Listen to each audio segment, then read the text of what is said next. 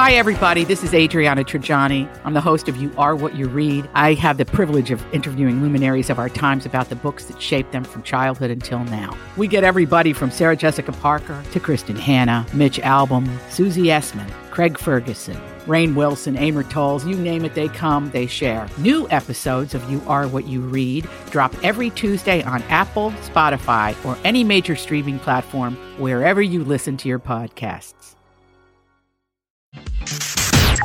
New, information, please. This is a My Talk Dirt Alert update. A quick look at what's happening in entertainment I'm gonna need everything, all the info you got. on My Talk. My Talk. Come on, you guys, tell me all the. HBO has released an official trailer for their upcoming Michael Jackson expose Leaving Neverland. The film reportedly left Sundance audiences, quote, shell shocked when it was screened at the festival in January. HBO's anticipated two part documentary is based on the alleged molestation of James Safechuck and Wade Robson at the hands of Michael Jackson. The documentary will air on that network on March 3rd and 4th. Oh, that'll be a must see TV. Wow. Yeah, so Yeah. mark your calendars for that coming up pretty mm-hmm. soon.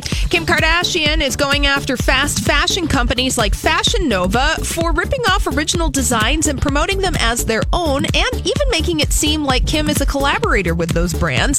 Kim said it's devastating to see brands rip off designs that have taken the blood, sweat, and tears of true designers who have put their all into their own original ideas. This probably prompted from her Sunday night outfit being ripped off by Fashion Nova, and uh, they said that the, fashion on the website is on a wait list. Kim claiming it's because the dress obviously hasn't been made yet uh, to sell, so she's calling them Hello, out. it's it's a it's an it's she didn't she wear a vintage dress? A Yes, she is. Yeah. she did wear a 21 year old dress. So she was saying, hey, fast fashion brands, you're ripping off this artist, you're ripping off this design. Except Diet Prada, that Instagram account. Do we follow that Diet Prada? No. it's Yeah, good. It's, a good, one. Yeah. They pointed out that uh, a trendy place had already done a rip off of that Thierry Mugler, and they had posted it five days before she wore it. Oh, so They were like Yeah. wondering who. I don't know. Yeah, follow Diet Prada on Instagram. That is a they good have one. it is a good one. They bring a, a unique perspective to the fashion game. Yeah.